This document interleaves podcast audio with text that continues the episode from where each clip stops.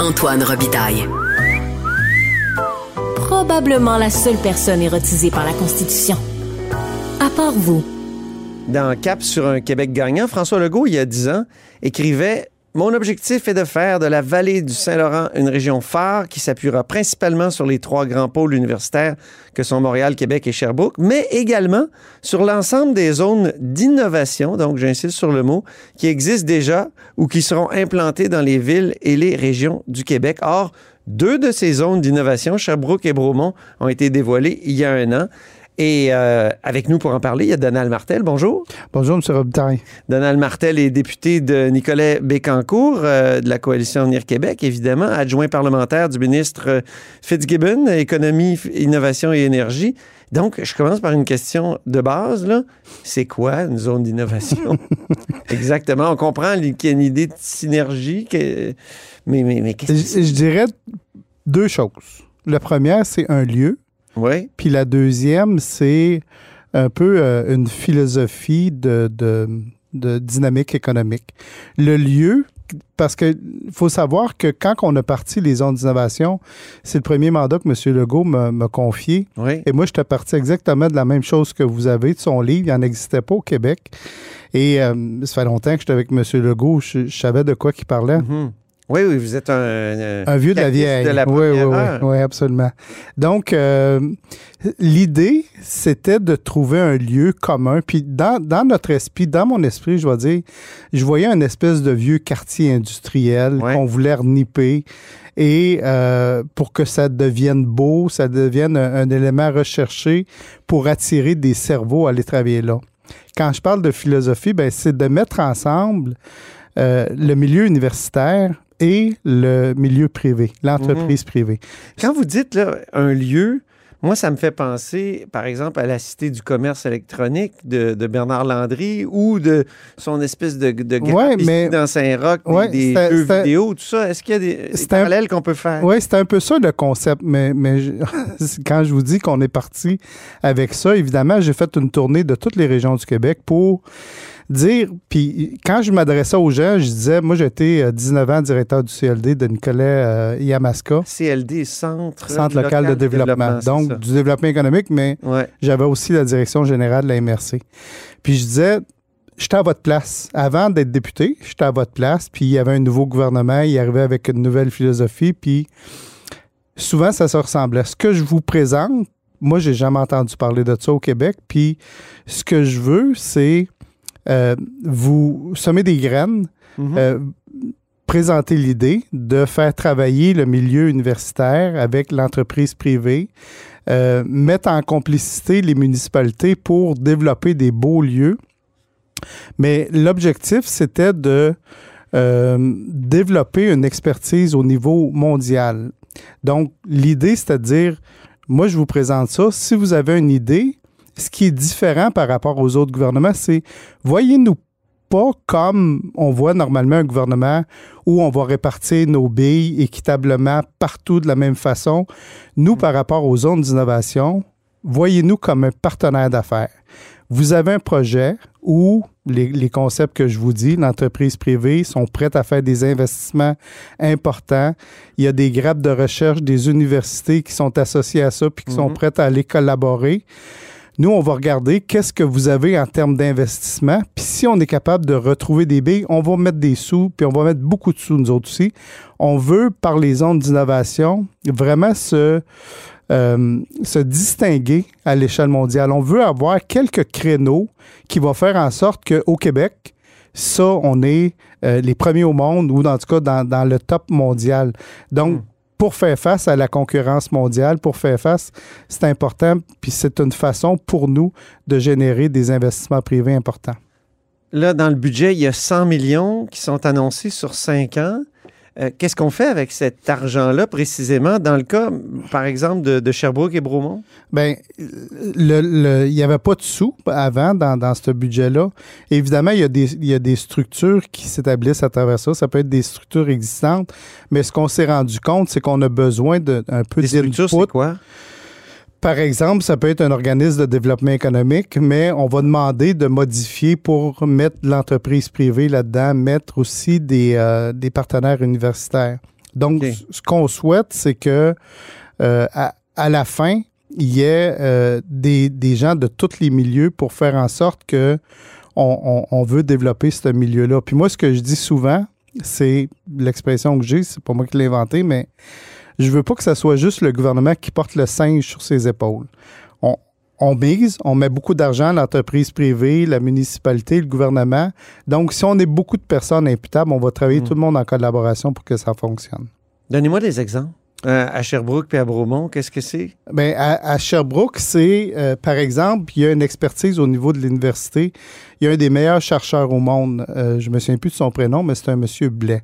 Oui. Évidemment, il y a une faculté du quantique, puis ça, c'est une technologie, une science qui est appelée à se développer. Puis vraiment, au niveau, au niveau Oui. du, du Québec, on est, euh, ben, on a capable les ordinateurs quantiques, par Absolument. Bon, ben, on a financé un ordinateur quand même assez important. Hmm. au niveau d'IBM. Donc, tu as des compagnies privées comme ça qui disent on va la développer.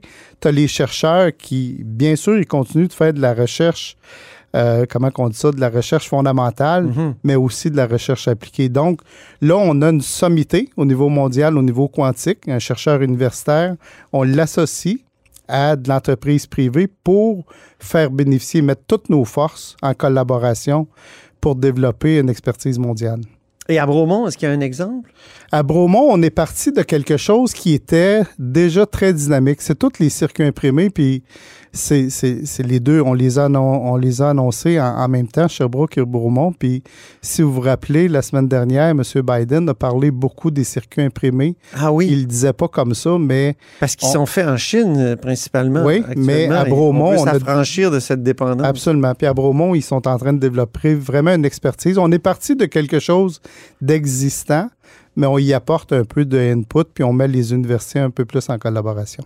OK, mais qu'est-ce qui fait que les universités n'étaient pas en collaboration avant avec l'entreprise privée? Parce qu'il me semble qu'il y a déjà beaucoup de, de, de- de- comment dire, de collaboration. Euh, Quand on va dans les universités, il y a des chaires qui sont financées, il y a Ouais. des universitaires eux-mêmes qui font des contrats pour les entreprises. euh, Hier, euh, j'étais, euh, sais pas si je peux le nommer, là, mais j'étais à l'Institut de cardiologie juste avec le nous. docteur Tardif, qui est une sommité au niveau de la médecine de précision. OK.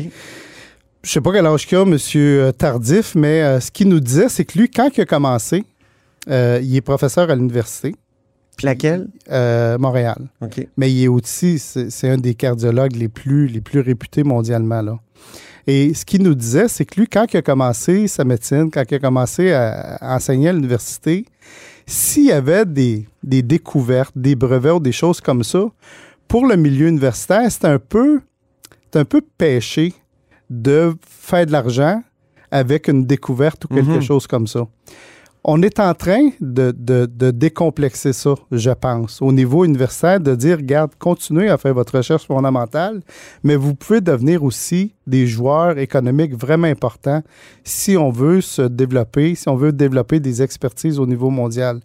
Donc, moi, je regarde, là, mettons, ça fait quatre ans et demi que, que je côtoie les universités je trouve qu'il y a un changement vraiment fondamental. Je vois les recteurs de plusieurs universités du Québec qui s'impliquent dans les zones d'innovation, qui veulent les zones d'innovation parce que il y a là euh, une, une opportunité de s'associer des fois à d'autres universités, d'attirer peut-être des étudiants, des professeurs de, de- de l'étranger pour venir rehausser le- leur, Mm. euh, leur connaissance dans divers milieux. Donc, c'est vraiment intéressant l'espèce de symbiose qu'on est en train de créer entre l'université et le milieu euh, économique. Mais la différence avec une chaire de recherche, qu'est-ce que c'est? Une chaire de recherche qui, qui serait financée par euh, une entreprise? Ben, il, il- peut avoir, je suis moins familier par rapport aux, aux chaires de recherche, là, mais évidemment, ça peut servir à, à- à les cours qu'ils vont donner, ça peut de, des Mm. diagnostics qu'ils peuvent donner à des entreprises, mais ça va se faire souvent dans le milieu universitaire. OK. on va faire profiter peut-être du fruit du travail à l'entreprise euh, qui peut être associé. Mais là, c'est vraiment de mettre en collaboration les chercheurs de l'entreprise privée, les centres d'innovation de l'entreprise privée avec nos chercheurs universitaires. Puis ça marche? C'est euh, Là, vous en avez deux seulement. D'ailleurs, pourquoi, pourquoi ça a pris tant de temps de 2018? Ça a pris jusqu'à Parce que 2022 pour le lancer. parce que c'était nouveau. Lancer les deux premières. Honnêtement, M. Robitaille, on aurait pu l'annoncer à des fins politiques, juste avant la campagne, là, peut-être 4, 5, 6. pour nous, une condition fondamentale, c'est que le milieu de l'entreprise privée se commette. Donc, on doit avoir des garanties qu'il y a des projets d'investissement privé. Et là, on a 32 projets qui ont été déposés. Évidemment, on n'aura pas 32 zones d'innovation compte tenu que c'est vraiment des milieux, comme je disais, où on veut se distinguer à l'échelle mondiale. Mais le fait de faire travailler les, les, joueurs que je vous disais ensemble, les 32 projets sont vraiment bons. On a déjà euh, appuyé, euh, on a déjà financé un projet à Rivière-du-Loup avec euh, Premier Tech, Cascade, Rio Tinto. Mais là, c'est plus un bâtiment dans lequel on a investi on a décidé d'appeler ça un peu des centres d'innovation. Au lieu des zones d'innovation, ah, il y a Q-Scale à Lévis aussi, qu'on les a rencontrés au début de notre démarche. Donc, il y a beaucoup de projets qui vont se développer sur forme de centres d'innovation. Mais les autres, euh, je, finis ma tournée, là. On a identifié 8 à 10. Je suis allé les rencontrer, je suis allé leur dire que euh, on, tient à le projet, euh, on sait qu'ils travaillent très fort là-dedans. Puis eux, ils nous disent, ben, hmm désignez-nous, ça va être plus facile. Puis moi, je dis, on fera pas ça. Tout le monde nous demande ça, mais pour vous désigner, on a besoin vraiment que les entreprises privées se commettent. Je reviens à la question du lieu. Euh, oui, oui, oui. Parce que j'ai peut-être mal compris, mais quelle est la différence entre ça puis les espèces de de grappe qu'organisait, c'est peut-être pas le bon mot, grappe, mais euh, euh, Bernard Landry à l'époque, autour du jeu vidéo, autour du commerce électronique? Il y a une inspiration, je vous dirais. Mais je vous le mentionnais tantôt, dans mon esprit, là, je parlais de vieux quartier industriel. Ouais. ça se fera pas comme ça. Non? Euh, écoutez. C'est où à Sherbrooke, par exemple? À Sherbrooke, c'est tout près de l'université, tout près du campus universitaire. OK. Puis à Bromont? à Bromont, c'est sur les terrains de l'ancienne usine Hyundai. Là. Il y a tout un parc de développement. Donc, ça prend des terrains, c'est ça? Ça prend des terrains. Puis, ce que je voulais vous mentionner, c'est que au début, on voyait des petits quartiers très désignés. Ça a beaucoup évolué. Tous les projets qu'on a reçus, il y a des projets qu'on a vus qui avaient des complémentarités. Je peux vous parler de Grande Rivière en Gaspésie, puis Rimouski, où tous les attraits du fleuve Saint-Laurent, que ce soit la pêche, que ce soit la navigation, que ce soit la flonde, etc.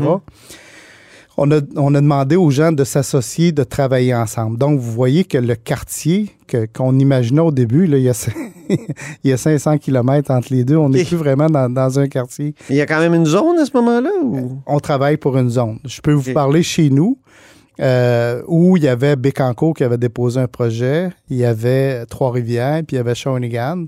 Puis on a dit, il y a vraiment un, il y a vraiment une ressemblance, il y a une parenté dans tous vos projets, notamment au niveau de l'énergie propre. Donc, on leur a demandé de travailler ensemble, de sorte que le concept des quartiers, là, très défini pour une zone d'innovation, ça a beaucoup évolué. La prochaine zone qui va être annoncée, ce sera laquelle? Euh, une primeur pour la hausse sur la colline? Une primeur, ben, euh, si j'avais un petit 2, je pense que la vallée de la transition énergétique euh, serait probablement une des prochaines. Et ce sera où? C'est Bécancourt, Trois-Rivières, oh! Nicolet. Ben, c'est vous dans avez, votre comté? Vous avez, oui, vous avez. Puis, mais c'est ça qui est intéressant parce que j'ai travaillé beaucoup chez nous comme député. Ouais. Et j'ai travaillé au niveau national. Donc, ce qui se passe chez nous, je suis capable de le transposer ailleurs, puis ce qui se passe ailleurs, je suis capable de le transposer chez nous. Mais vous allez comprendre que c'est pas juste à cause du député, c'est toute la, dynamique qu'on est en train de développer avec la filière batterie. Pourquoi on parle de vallée à ce moment-là et non de zone d'innovation? Ben parce que quand on va appeler zone, c'est qu'il va y avoir une désignation de zone. OK. On est très scrupuleux par rapport à ça. Merci beaucoup, Donald Martel. Un grand plaisir. D'être venu nous expliquer ce concept euh, qui est maintenant un peu moins mystérieux pour nous. Je rappelle que Donald Martel est député de Nicolet Bécancourt de la coalition Avenir Québec et adjoint parlementaire du ministre de l'Économie, de l'Innovation et de l'Énergie. Et c'est ainsi que se termine La Haut sur la Colline en ce jeudi. Merci beaucoup d'avoir été des nôtres. N'hésitez surtout pas à diffuser vos segments préférés sur vos réseaux. Ça, c'est la fonction partage. Mais évidemment, il y a aussi le bouche à oreille. Et je vous dis à demain. Cube Radio.